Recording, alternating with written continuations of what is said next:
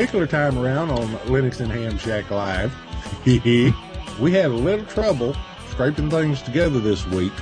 So we're going to have to have just kind of an open roundtable discussion, kind of about all things radio and all things uh, Linux within our comprehension. Actually, what you could start with is what uh, the reason we're doing this, and that's uh, your experience with investigating logging software. Well, we were going we were going to discuss logging software tonight, but uh, as I got to researching it, those of you who are uh, with us right now, for the most part, y'all pretty much have a fair grasp of Linux, and uh, anything that I found that was worthy, anything I found that looked like it was halfway usable, turned out that uh, we had to com- it had to be compiled from source. Uh, didn't matter what distro you were running, there wasn't a package for it. You had to compile it for source, from source. Now that wouldn't stop me. But for the guys that are, are new to Linux operating system and uh, are finding their way, we haven't covered that yet. so we uh, we're going to try and make a coherent episode out the, out of this. That's the reason I'm uh, saying something about it. DX Anywhere, Pete says has a uh, a cut down a uh, a small logging program in it. So uh, y'all go over and check that out. Uh, Pete, throw me the URL while I talk about the other thing. Pete also says he'd love to write a logging pro, logging app, but he thought it would probably be web based. Well, let me respond to that because while I was looking, uh, I found one or two that run on a LAMP server. So somebody could set, set up, and for those of y'all who don't know, uh, LAMP server is a box that's set up with Linux, Apache, uh, MySQL, and PHP. This blogging program worked pretty much like a web page and uh, it would save the information, all that good stuff. Uh, go over to www.dxanywhere.com and take a look at uh, at what he's put up over there. M3PHP, he's got a pretty good uh, pretty good site over there. I went over there for a little bit and hadn't had an opportunity to get back. For those of you just joining us, this is Linux and Ham Shack Live, and we are uh, tonight we're doing a roundtable discussion kind of thing, mainly because our plans for uh, or my plans for tonight's episode kind of fell through. So we're just kind of uh, talking and rambling and riffing. And uh, if any of y'all would like to join via audio or video, y'all go ahead and let us know, and uh, Russ can just fire things up for you. So back to what I was talking about. The uh, logging programs I was able to locate for the most part that uh, were packaged up and ready to go uh, on most of the systems turned out to be uh, pretty much bare bones logging software. You put it in, all it it wrote it to a file. You could look at the file, and that's just about all it could do. The fact of the matter is that that one I was talking about that ran on the uh, on the LAMP server and a couple of others uh, look pretty promising and they're very full featured. I'll go ahead and try and put that all together because we're probably going to have to do uh, an episode with some uh, compiling added to it or do a two-parter or something. Okay. Pete said, yes, we do need Ham Radio Deluxe for Linux. And unfortunately, the guy that writes it says he is never going to port it to Linux.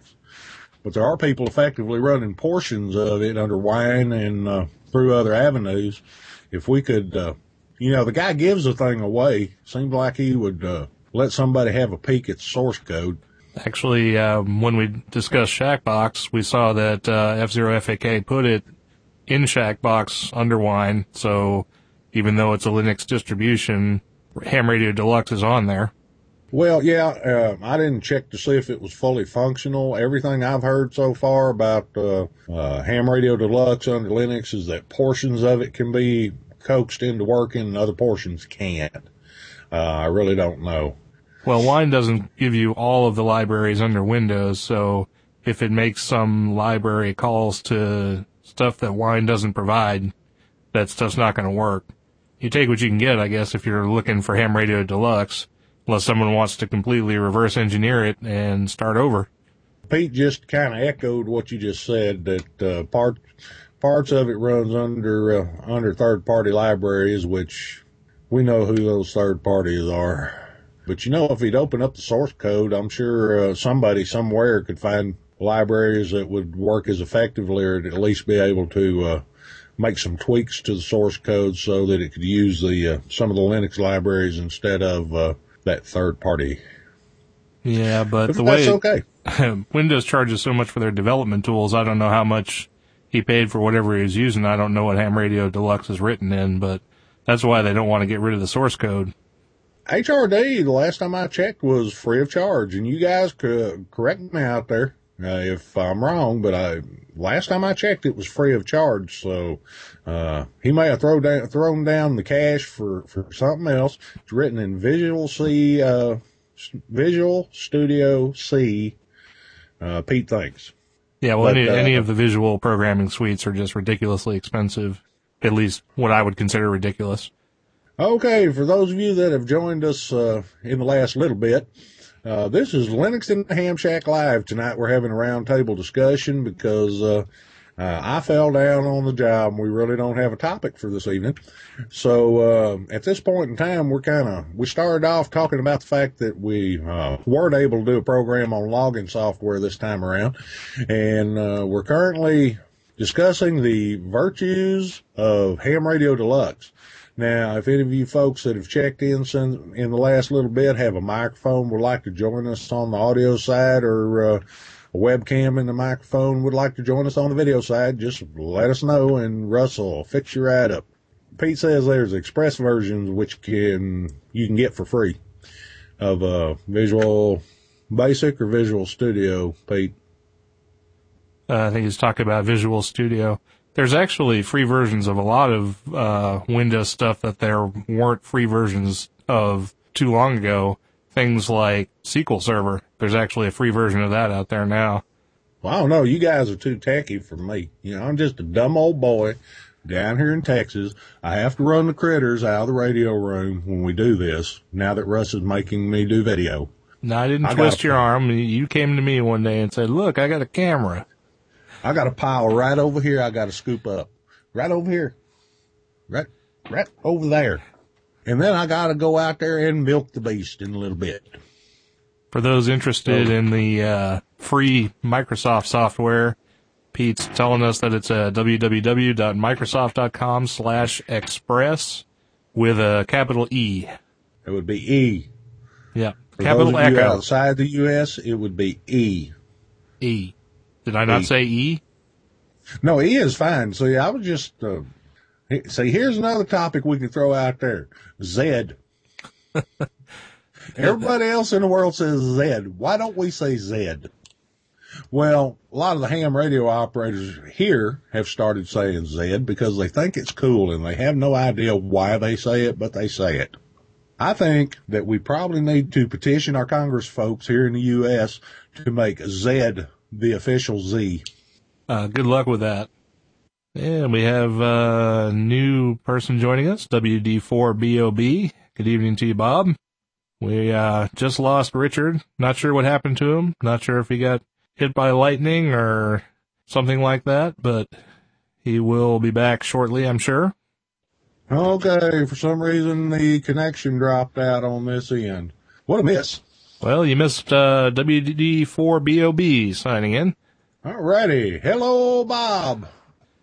So guys, what's your take about SSHing into a tux box using public slash private keys from KB3CDA? It's a great idea. It's a really good idea, but what exactly are you getting at? Have you set up the situation where you're actually using them to get in? Okay, so apparently you've already done that. Did you encrypt your private key or did you not encrypt your private key? Okay, it's encrypted, so you're still using a passphrase to log in even though you're using a key pair. Well, I personally don't see a problem allowing root access using SSH as long as your key pair is encrypted and you make sure to keep that kind of stuff secret.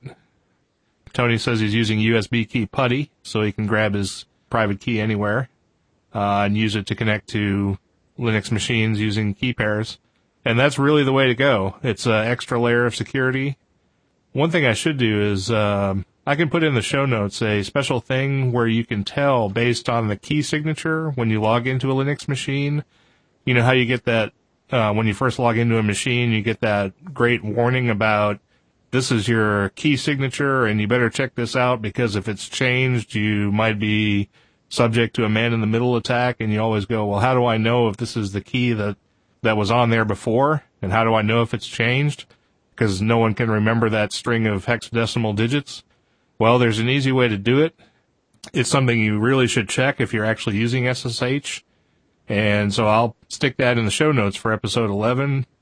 Uh, it's a handy thing to know if you're going to SSH into remote computers to know if that uh, key pair has changed. And most people don't know how to do that and they simply uh, ignore that warning and just go ahead. And if you are, in fact, uh, being man in the middle, you can pretty much compromise your entire system and any passphrases and keys you use. Paul says that Pete said that www.commandlinefu.com is uh, a very useful website for stuff like that. And uh, as far as SS, let me tell you, y'all, uh, SSH, about the only thing SSH does around here is I've got a one terabyte drive sitting over there uh, in the corner that's uh, hooked up to an Ubuntu machine, and it catches backups of everything that goes on in this house, and that's all it really, uh, all I really use it for at this point. Even though uh, I may find other things to use it for in the future. And I know um, I'm sort of the Linux guy on this. I'm I'm the Linux guy on this end, and this is one of those uber geeky things that I just found out about the other day. And I apologize if everyone already knows about this, and I'm just behind the times. But we're talking about SSH. I found out about SSHFS, where you use some command line fu, uh, since that just came up, to uh, connect to a remote server, usually an FTP server, and you can mount your FTP like on a remote host for your web hosting or whatever via SSH. So it's a secure tunnel and it shows up on your computer like a mount, like you used NFS, but it's secure, uh, uses SSH and it's, uh, it, there is a package for it. You can apt get SSHFS. Yeah, that's a really cool thing. It gives you the ability to like do things like remove dash FR stuff on your uh, web host without actually having shell access to the machine. And you can do it on any server that will allow uh, port 22 connection. Great stuff. This is Linux in the Ham Shack live. We are live tonight because uh, uh, we're having a roundtable discussion on just about anything that folks want to bring up. Russ has just finished talking about a whole bunch of stuff that I will never understand, and Pete seems to prefer SCP to FTP. Uh, I figure with all this brain power in here, it's starting to smell smell like burning rubber in here. So, uh, we'll, we'll, and you guys, y'all gonna have to pardon me because I'm not real bright. However, Paul wants to know what hardware people are using for their Linux setups. I think that's probably a good good path to follow at this point. You've got about 35 computers over there, right? So you're going to tell us what you're running on all of them? I have all the junk that everybody's ever thrown away as far as computer equipment. And in fact, I spent most of the day working on some of it.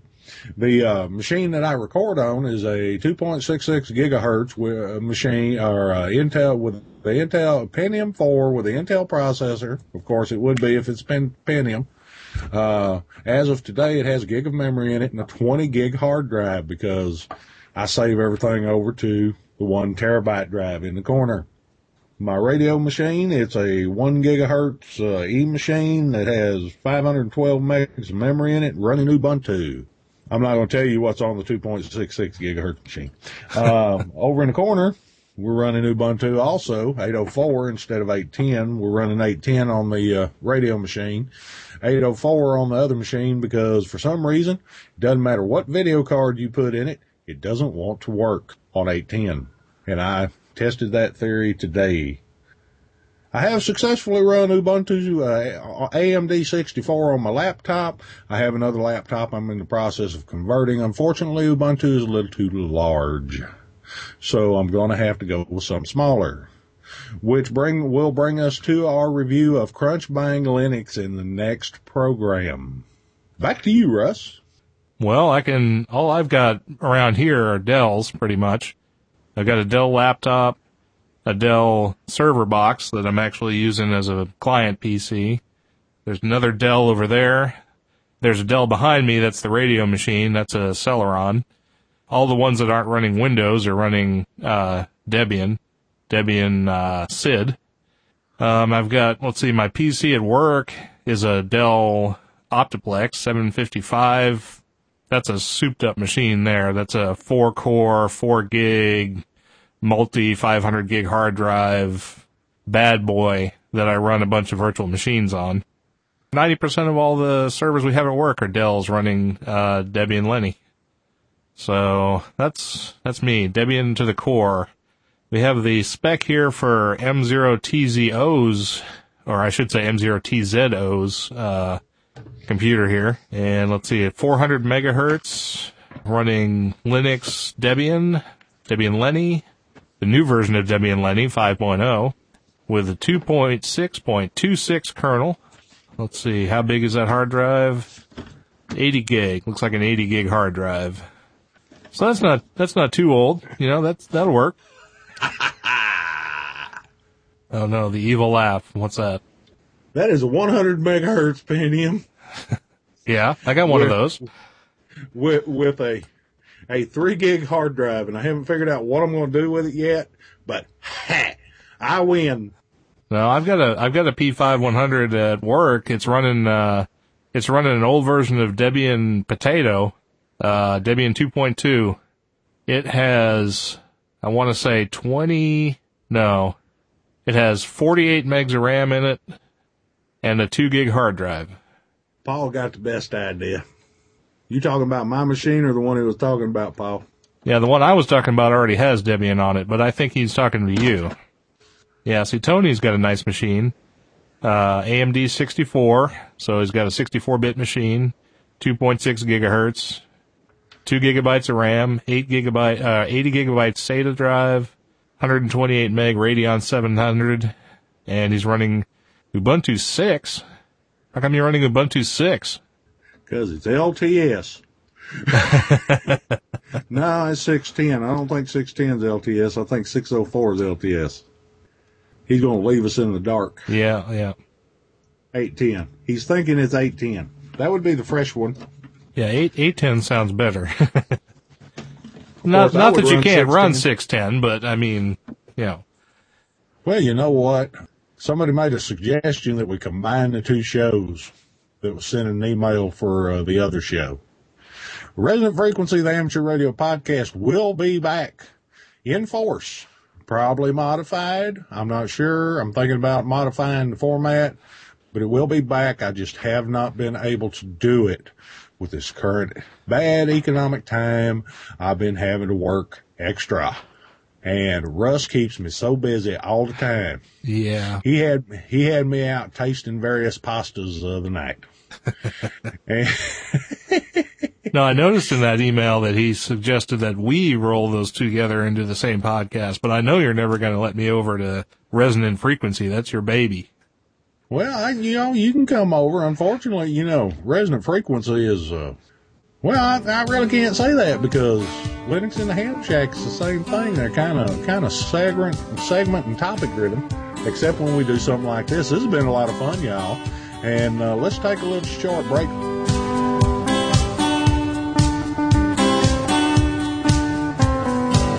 I've been around the block. I've seen a thing or two. This grand illusion with a euphoric view. This spoken vigorous as quicker than the eye you dig. Where I'm coming from. Are you hip to my jive?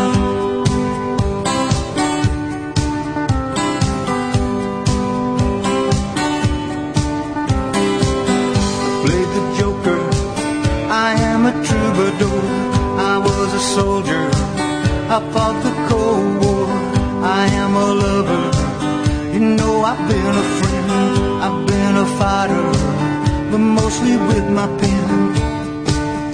I'm a poet and I know it. Let me show it, baby. Burn the page, but something every day.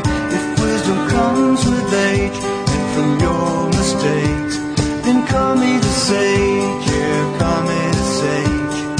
Call me the sage. Just call me the sage.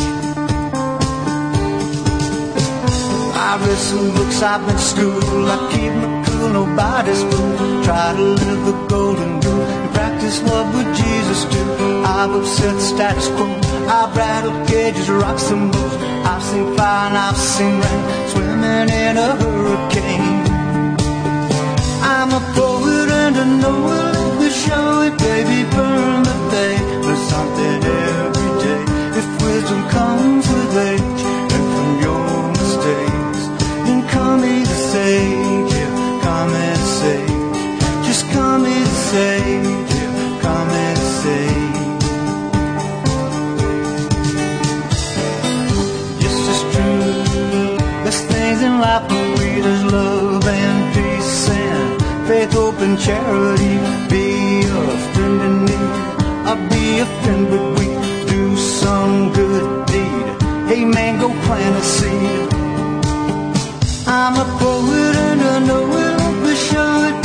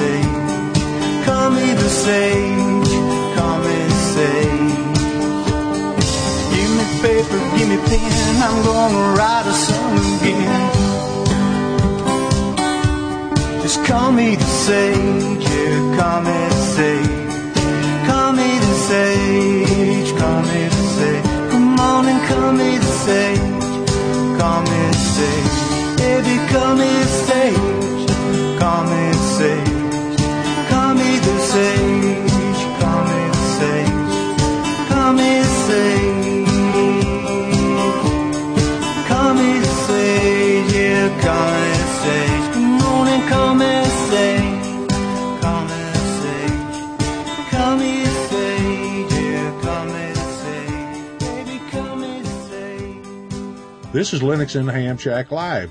And uh, for those of you that have tuned in with us uh, recently, we ran short on a topic for the show this particular time, this particular recording, and that is mostly Russ's fault. No, it's mostly my fault. In fact, it's all my fault. but don't tell anybody.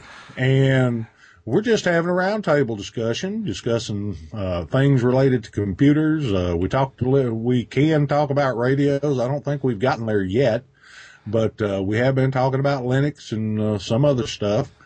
Bob has a question about the IC, the ICOM IC7200. Have you seen that, Richard?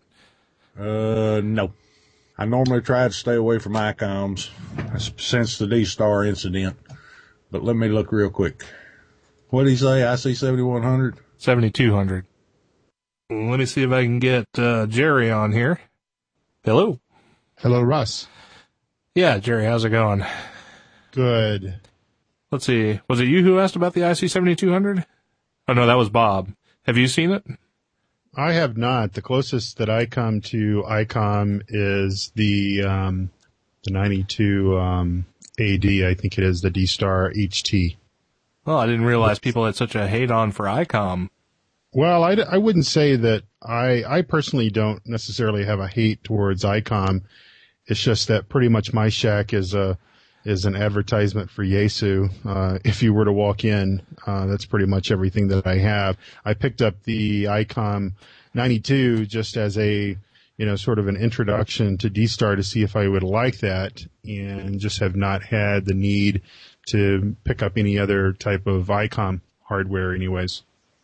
Oh, we have somebody else, KD5 VQD. Uh, welcome to uh, Linux in the Ham Shack number 11, which has uh, devolved into a roundtable discussion, but has actually probably been the most interesting episode so far. And Richard is having some kind of technical problem, but we have Jerry on the line with me right now, KD0BIK from the Practical Amateur Radio podcast. Lots of lots of Yaesu users. I, I'm personally in the Kenwood camp myself. I wonder if I'll be subject to uh, thrown stones or anything like that. Yeah, I blame uh, Peter for part of my uh, Yaesu problems. I think we should blame Peter for everything. Peter twisted my arm and convinced me that I had to have the 950 in my shack. So what did I do? I went and bought it. it but it's an awesome rig, and and um, I'm very, very proud to have uh, to have it in the shack. And I worked some DX a couple of weeks ago, and I honestly do not think I would have been able to do that without it. So it's it's already it's already paid off. Hello, Jerry. Say hello to everybody. Pete's here, Paul's here, Ted's here. I don't know if you know Ted. Bob is here. Tony's here, And three miscellaneous Ustreamers. who won't tell us who they are. All right, we need a topic, folks. We're we're running ourselves into the ground here since none of us really know anything about the 7200. All I can say is it's a heck of a radio. Well, Jerry, talk to us a little bit, man. You know, you know everything there is about amateur radio. Oh, far from it. Far from it. And especially since you haven't produced a podcast in about two months, I'm, uh, I'm, I'm having withdrawal from Resonant Frequency. Well, that's okay because we're going to get it going again. I'm either going to revamp the uh, format or something. I'm just glad to see that the, there are some people that actually missed it. You are like the third or fourth person that sent me an email, so I will get on it. Uh, things have been kind of tough here. I'm ha- well, I'm not. I'm not gonna put that out so Russ can like play it in a loop someplace. But um, I'll send you an email because he would do that to me. Now, I Wouldn't think, Russ? Um, no, I wouldn't. I, I remember listening to the last episode of the Practical Amateur Radio podcast and hearing about uh, your podcast being in CQ magazine, and we were going to research, or at least Richard said he was going to research if it was just you or if it was a bunch of ham radio podcasts, and we were curious if we wound up in there. And Um, there were several podcasts that were mentioned in that ep- or that uh, issue of CQ, and I'm pretty sure that both Resonant Frequency and Linux in the Ham Shack were both mentioned. Um, I can go and pull that. That was actually not from the last podcast that I did. Uh, the last podcast I did, I featured um, uh, Peter M3PHP, and also uh, since I see that he's out there, Paul. And I did not give Paul a very, very good. Um, uh, I kind of, I kind of, I kind of led everyone to believe that it was all Peter's doings. And from what I understand, Paul plays a um, a very instrumental part in the whole uh, DX Anywhere and and uh, pretty good projects.com website. So my apologies to Paul uh, for that. But if you look back to, I think it was January or it was February, CQ magazine. I think uh, Richard's holding it up. Other folks not mentioned. I, We are the other folks. Oh, oh, I caught that last uh, Linux in the Ham Shack. I, I, I heard you. I heard you make that comment, Richard. Other folks, not me. Anyway, uh, I've been trying to uh, hunt down a copy of copy of CQ. Everybody's QSD people around here. I don't do business with Texas Towers. They're they're less than thirty miles away, and I don't do business with them. So um, I'll have to uh, continue to look. Well, why don't I do this for you, Richard? Um, I will um, make a copy of that article, and I will send that over to you via email. I'll do Oh, that tomorrow cool, in the cool. office. Very cool. I need to be careful not to talk when Jerry's talking because I can hear myself, and that's bad.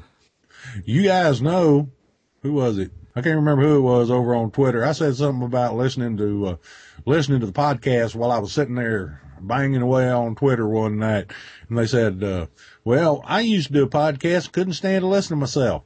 Well, you know, I'm a bit of a narcissist, so I listen to everyone, sometimes four and five times. I have to listen to Linux in the Ham Shack four or five times just so I can cut out all the stuff that's going to get me in trouble that you say. I never infringe a copyright. We are not bound by the seven words. Even though I don't say them, I come close. See, Ru- and this will get cut out too. I told Russ one night that I was Methanios, god of thunder and ill wind. And the only thing it made the cut was god of thunder. I think the whole thing made it in there. I can't be, I can't be certain of that because I think that was back in like episode three or something, but I think it all made it in there. I try and let you have some rain. Um, there's a question in the chat room from, uh, Paul, uh, Yeah. who would like his people's thoughts on www.hamtests.net. If I'm not mistaken, I heard about that on, uh, Twitter and it was probably Paul that tweeted about it. And I went over there and I thought it would be interesting to actually get a look at the question pools, but if I remember right, I couldn't find the US pools, only the UK pools. So that didn't really help me out. Well, that's because you went to the wrong site, Russ. Okay. Go to hamtest.net. And the only reason why I know anything about this is because last episode I did this whole thing about Peter. But hamtest.net, and please, Paul and Peter, correct me if I'm wrong, but hamtest.net is the site for the U.S. tests. And then um, it is hamtest.co.uk is the UK site. And I just pulled that URL out of my head, so it looks like I was right. So yeah, hamtest.co.uk is the is the UK version. And hamtest.net, by the way, is showing a permission denied error from PHP. So whoever is maintaining that site, Paul, Peter, needs to go fix it. And as Paul said, it's an award-winning UK site. They won the Kenwood Trophy. Yeah, Ted. I tried to ask you the other night if uh, there was a new version of what was it, PSK LX, no, PSK 31LX, and you disappeared on me. Okay, we've been told that whatever it was that was down a while ago is back up. And that would appear to be the case. I can actually get to the site now. And PSK 31LX has a beta version running. Ted can use y'all's help. Y'all send him an email. Flood him with emails. Send him all the hate mail for Linux in the Ham Shack. In, in fact, if you got hate mail for resonant frequency, send it over there. If you have any personal hatred mail from me or Russ or uh, Jerry or Bob or Pete or any of the hams on Twitter, the uh, population of Greater Salt Lake City, send them all to Ted. Hey, but Richard, you have to remember that Twitter is not ham radio. Well, neither is Echo Link, but we make allowances. well, you're okay, you're itching to so, start a fight, and I know it. No, RLP isn't either, but I didn't say anything about it. Come think of it, neither is D Star. But uh, and y'all don't get mad, especially those y'all listening to whatever comes out, whatever makes it through the cut. Uh, y'all don't get mad because I have 3D Star radios myself and have toyed with the idea of getting a digital or DV dongle. And I will be dancing around the shack with my dongle hanging out and the wife will think I'm crazy. She will call the ambulance and all that good stuff. So. I thought you weren't oh. going to say anything that I could cut out and use in a loop because, uh, dancing around the shack with your dongle hanging out is definitely a candidate. Well, you missed the episode that started off Dancing Days are here again over at Resonant Frequency, apparently. No, I saw, yeah. I heard it. oh, so let's see. VX8 or an IC92. Well, get the IC92 and pay the big bucks and get the GPS microphone. What do you think, Jerry? uh, I own that. Uh, I own that setup. Got it to give D-Star a try. It will be a future topic on the podcast at some stage. You know, it's, um, it's okay. Uh, I'm not a real big, uh, I'm not a real big repeater operator, especially here in this area. And my gosh, we've got more repeaters in the front range than we know what to do with them. So it was kind of a novelty, um, at best, I suppose, but, um, I picked it up. I've had some fun with it, but it's not something that I use every day. Yeah, I don't use it every day myself, and I I see that. Uh, let's see, Bob's looking at a twenty eight twenty. Bob, if I had the uh, if I had it to do all over again, I'd get the 2820 because uh, I have the ID 800. And the disadvantage of the ID 800 is the fact that you can only uh, only monitor one band at a time. Uh, with the uh, 91, 92 handhelds, they are dual watch dual banders, so you can listen to two bands at a time, or uh, even two repeaters on the same band. I really don't get a lot of use out of the D Star. I do have some folks in South Texas I talk to. Uh, the guys over on Twitter keep leaving me out when they have a get together. And, uh, I would have got the 2820. I believe you have to install the card in that one. It, uh, would have definitely been the better money for me. You know, Jerry, you're right. I myself am not a super repeater user. I've got one. We have one, uh, analog repeater here that you, that has really good coverage. It covers probably a third of the section that's where everybody I know hangs out, so I use that one. Otherwise, I try and get off the uh, try and get off the repeaters whenever possible. See what else we got here. Why do people use all caps on PSK? Because they probably started off on RTTY or they don't know the etiquette. How open D-Star really was not. Well, D-Star can be and can't be. Now, um, the, uh, repeater closest to me, the D-Star machine closest to me is run by, uh, the North Texas Repeater Network. And, uh, they don't actually have a club associated with them or anything else. However, the gentleman that maintains the actual software for it, it's running, uh, what are they running over there? CentOS 5 is what the gateway runs on. And, um, he opened it up. Free to get on the gateway. Whereas the next closest machine, which is in downtown Dallas, they want a hundred dollars to set you up on the gateway. And then, uh, I think it's 40 or $50 a year for club membership. And that's just out of the bounds of reason. VX8 has a GPS mic. I did not know that. VX8, is that ICOM, y'all? Jerry, is that no, ICOM? No, the VX8 is the brand new Yaesu. Uh, that's the big brother to the 7. And the VX8 is uh, Yaesu's introduction into built-in APRS uh, via a uh, handheld. Okay. Yeah, and uh, several companies have tried to build those TNCs in. They're not great. They only use part of the protocol. Of course, that's all you need on uh, APRS. The thing about the Yaesus, the ICOMs, and the uh, I think most of the accessories are mix and match, is what they were talking about in the uh, talking about in the chat room. It looks like Tony was answering Ted's question about the all caps. Uh, yeah, I think they could probably reach out there and get that signal further if they yell. The International Beacon Project. Well, uh, clue us in because that one's kind of a vague thing for me. I've fired up the software and watched the beacons, uh, through the software and, um, uh, gone down and monitored for them, that kind of stuff. But, uh, Paul, tell us more about the International Beacon Project.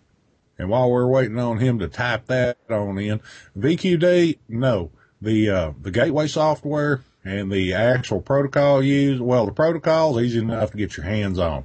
But the uh, gateway software, no, it is proprietary. It is owned by ICOM and the uh, JARL. So it's going to be quite some time before we're able to tinker with that and make it happen. However, the upside is there's a lot of guys out there writing open source software to communicate using D-Star uh, in digital mode. Well, you need to come to Hamcom down here, Jerry. Tell us about HamCon since you got a microphone. Well, it'll be my first, and it's held the last weekend in May up in Estes Park, Colorado, the very beautiful, uh, just outside of the gates of the Rocky Mountain National Park.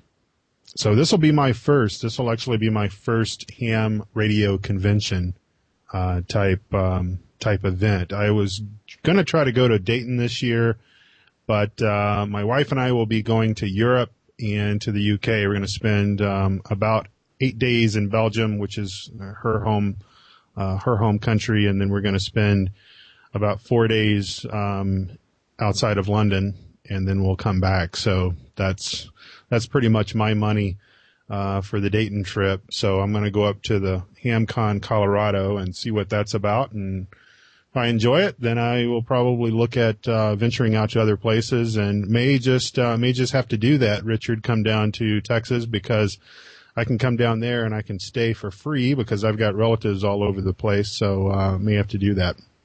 Well, I'll tell you, they have Hamcom in the uh, in June, and it's uh, up in Plano at this time. So, uh, yeah, you can check into that and they have a website. Can't remember it off the top of my head, but I know it has Hamcom in the name.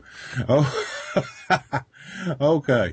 Pete's asking about contest logging apps. Uh, Ted responds Xlog.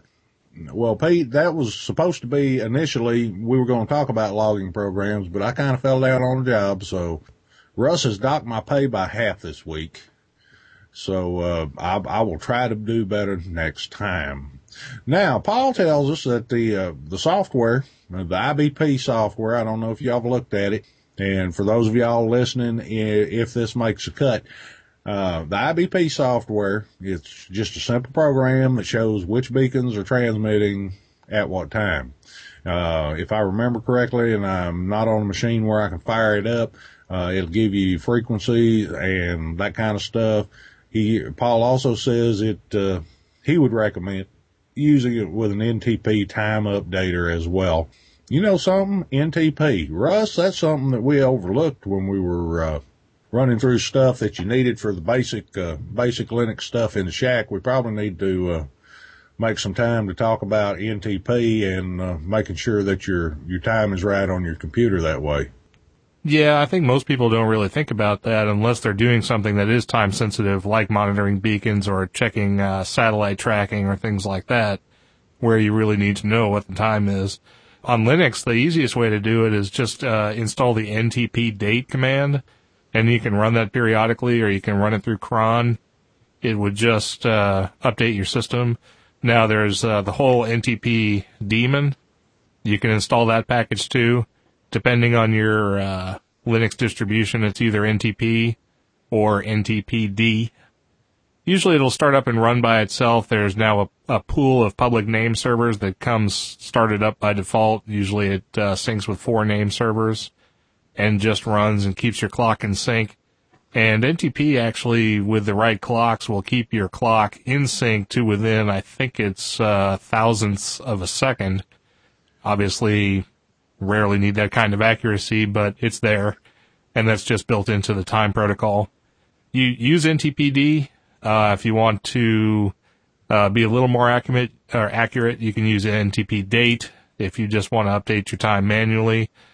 Always make sure your time zones are correct. I think a lot of ham radio operators use uh, UTC, but if you're using uh, you know a local time zone, make sure that's set up as well because uh, the NTP protocols will adjust for your time zone.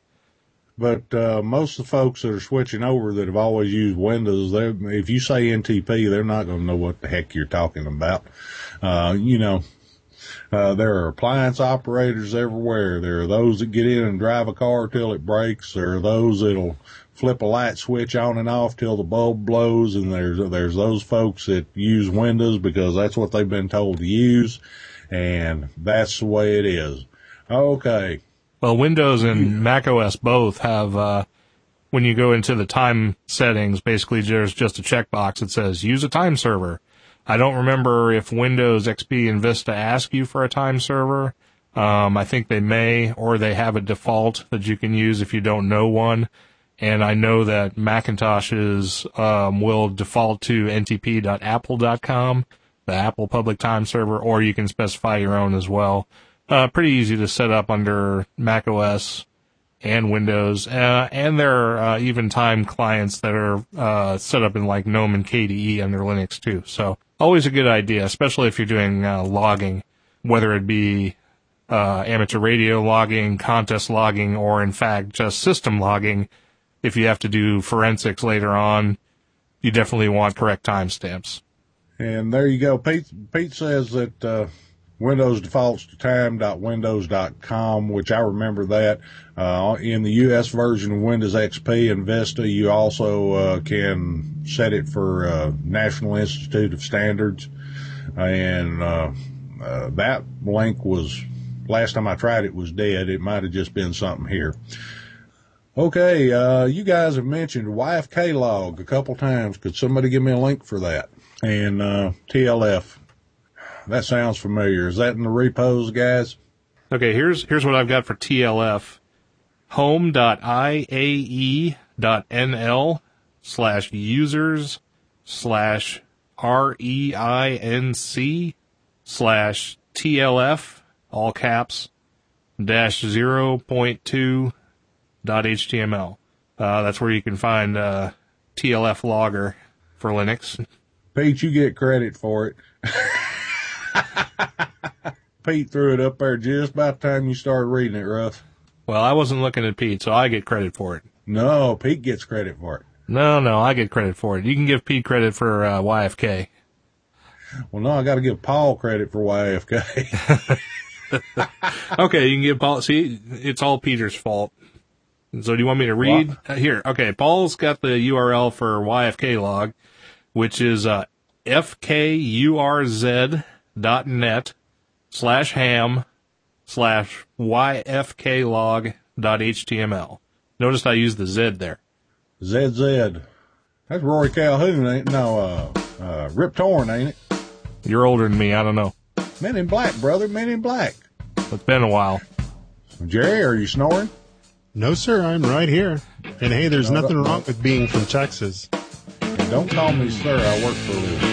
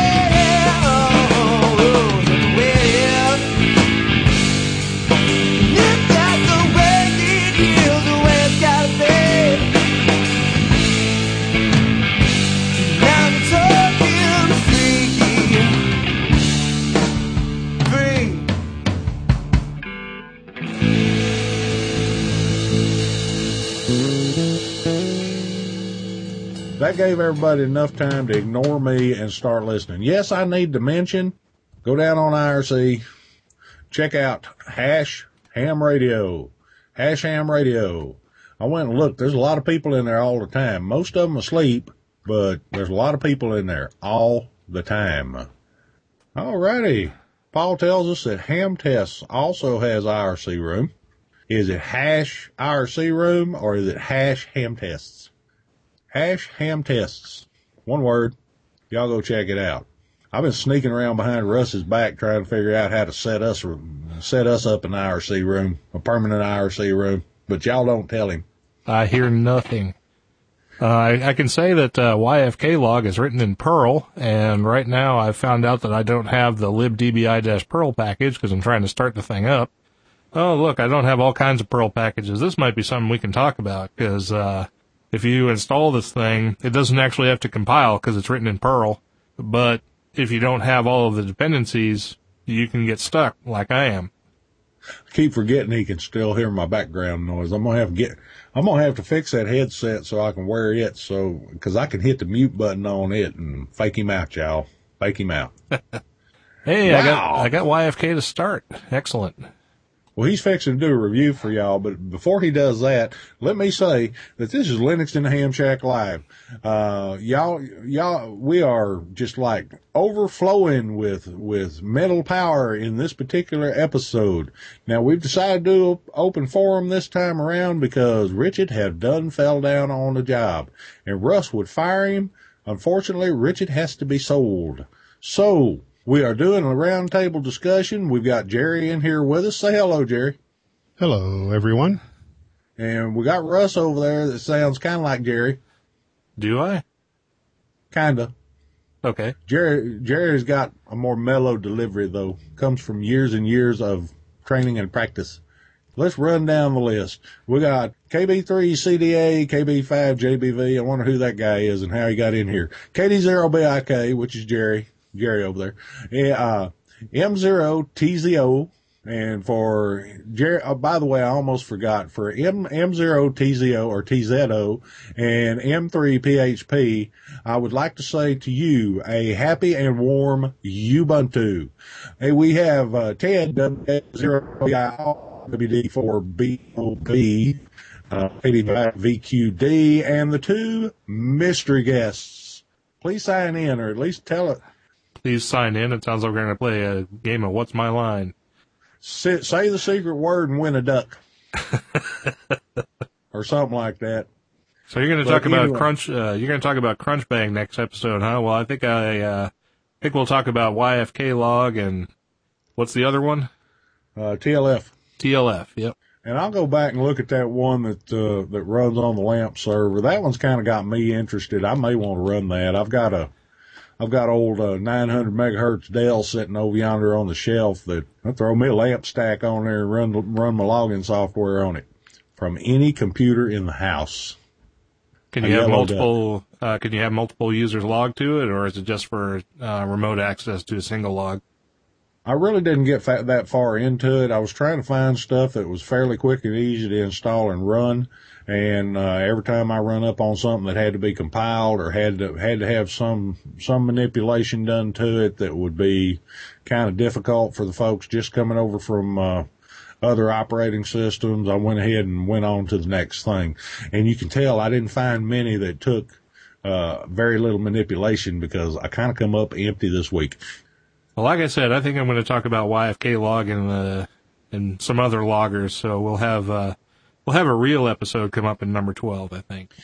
That's right. And we're, you know, we're going to have to get it done and over with before nine o'clock because that way Jerry won't hear us when we're talking about him. He's still here. It's after. Well, no, I guess it is nine o'clock there. Well, it's a little after nine. That is, unless he's in Arizona. I think it's still nine o'clock in Arizona. Yeah. That's that they state, don't- that state that doesn't participate in daylight saving time. Well, that's a whole different show. All right, we need topics. Otherwise, we need to wrap this up. I'm sure I can probably go an hour and a half with what we got, but let, let's have a topic. Anybody, anything, amateur radio or Linux. And while we're waiting on that, this will be the super extended version of Linux in the Ham Shack. Super duper extended box set with your, your co-hosts, Richard, KB5JBV, and Russ, K5TUX, and Jerry, KD0BIK. We co-opted him from another program. Yeah, I think it's funny because uh, Jerry sent me a tweet saying he'd love to do this and that he couldn't, and yet here he is. Oh, well, I That's- freed up time. Well, that's because we stayed up. Uh, we stayed up past our bedtime. Interviews would be good, says Pete. Well, that sounds good. I've I've been wanting to do that. You just never know who's available, and I guess we'll just have to start asking around. Yeah, and we're gonna have to find our own because I've been hearing a lot where it's like the same person interviewed by different people, and see we can get Ted on here. Ted's good for an interview. Pete and Paul are good for an interview. Bob's good for an interview. If we have Pete and Paul on, we have to find a Mary. Well, all Cheryl has to do is change her nickname. Ted's out there spouting synergy. That's something this show doesn't have. Okay, so maybe we'll get Paul because nobody talks to Paul. He seems lonely. are you lonely, Paul? Synergy's really cool, but uh, how are we going to relate that to Linux in the Ham Shack, Bob or uh, Ted? Well, gentlemen, I think I'm going to wish everyone a good night and go do some things upstairs All right. before time to turn in. I got to be in the office early tomorrow, unfortunately.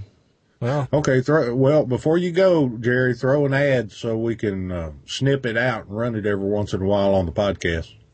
All right. Well, thank you. Uh, uh, name here is Jerry Taylor, host of the Practical Amateur Radio podcast. You can find the podcast on iTunes or you can visit our podcast website at www.kd0bik forward slash podcast. Is that And cut. that'll work. That'll work fine, Jerry. Yep. And if and if Russ won't allow us to use it here, I'll put it on the other show. All right. And hey, I'm going to dig out that CQ magazine and I will scan that article on the podcasting and I'll send that to you via email, Richard, and you can forward that over to Russ as well. Oh, you bet. We'll post it on every web page we got. Well, thanks for coming in, night, Jerry. Well, thanks for the invite. We'll speak to you soon, guys. All righty. Well, good night, Jerry. Good night, Mrs. Calabash, wherever you are. Oh, wait a minute. Not yet. Well, that was Jerry, KD0BIK from the Practical Amateur Radio podcast, and I'm sure we'll probably hear more from him in future episodes. Cool. Okay, Ed Peter and myself check out most of our sites at prettygoodprojects.com. Sorry, no free advertising for Pete and Paul. Sorry. We, we don't have any problem with that. You know, that's something I want all of y'all to know that are listening right now. Everybody within the sound of my voice, we have no problem with cross promoting for other people. Not at all. That's a, that's us. We have no problem cross promoting for uh, for everybody else as long as occasionally, I say occasionally, they will mention our name. So, if we clear a little air, y'all remember M0TZO um, says that uh, you can go check out his stuff and Paul M M3PHP's stuff over at prettygoodprojects.com. Y'all go on over and check it out www.prettygoodprojects.com. Okay, so anybody got anything else we want to discuss tonight? I hope we're going out on the live feed and they're seeing us on the front page on occasion. About time to wrap up unless someone wants to throw a topic out there before we say our sign offs and shut this thing down for the evening. You didn't even tell me thank you for not sitting in the squeaky chair tonight. I can, I can still hear it creaking. Well, this one creaks a little because it's old, but the one that squeaks really bad's over yonder. Need to get people Maybe to donate to the podcast so you can get a non-squeaky chair. Well, I got to sit down and do some maintenance. I started off at 10:30 this morning moving the recording machine from one position to another position at the desk. And before it was over with, I had been working six hours on hardware and just couldn't stand it anymore. In fact, I was trying to get the video, the Skype, and the uh, Audacity all on the same machine at one point, and it just was not happening. Things seem to be working okay. I may have to go to a noise canceling microphone though. I can't get the uh, CPU fan to quiet down on the recording machine. The chat room's shutting down, so we should probably do the same. Okay. For those of y'all that are left, I appreciate y'all joining us tonight. I really enjoyed myself. And uh, Pete, I'm sorry we kept you up so late, but uh, maybe we can do it again and, uh, we will try and get with you and Paul and see, uh, see if maybe we can get some, uh, if we can get, the interview going or something, uh, we, we will get something going. Who we still got? We got Tony, that damn Richard guy, Lee's here, Ted, Bob's heading out, VQD, and Pete. Well, with that, well, thank you for joining us for this edition of Linux in the Ham Shack Live. This was quite enjoyable, and we hope to do it again sometime in the near future. I'm Richard, KB5JBV, and if you want to get in touch with me, uh, you can contact me via Twitter. That would be twitter.com stroke KB5JBV. Or send me an email at KB5JBV at blacksparrowmedia.com. Or visit forums at uh, blacksparrowmedia.com. Just click on the forum links and go on in. There's uh, several of them in there, and there's uh, normally folks are posting to them. So give me the information, Russ, and we'll get on out of here. All right, if you want to contact me, my email address is k5tux at blacksparrowmedia.com. You can follow me and hear my updates on Twitter at twitter.com stroke jrwoodman. You can get updates on the program at twitter.com slash hamshacklinux. And feel free to send us all your questions and comments. We'll respond to them as soon as we can. And you're welcome to post comments on the website at blacksparrowmedia.com slash LHS. And there's also information there on when we will record live again. And that is where we post all of the episodes, and you can also find them on iTunes and many other RSS feeders around the internet. So, with that, I guess we're going to close up our very enjoyable roundtable session for the evening that we're going to call episode number 11. And we'll be back in a couple of weeks with some information on logging programs and Crunchbang Linux. So, from North Central Arkansas, this is Russ, K5TUX. And from an undisclosed location in Dallas County, Texas, this is KB5JBV. Bye now.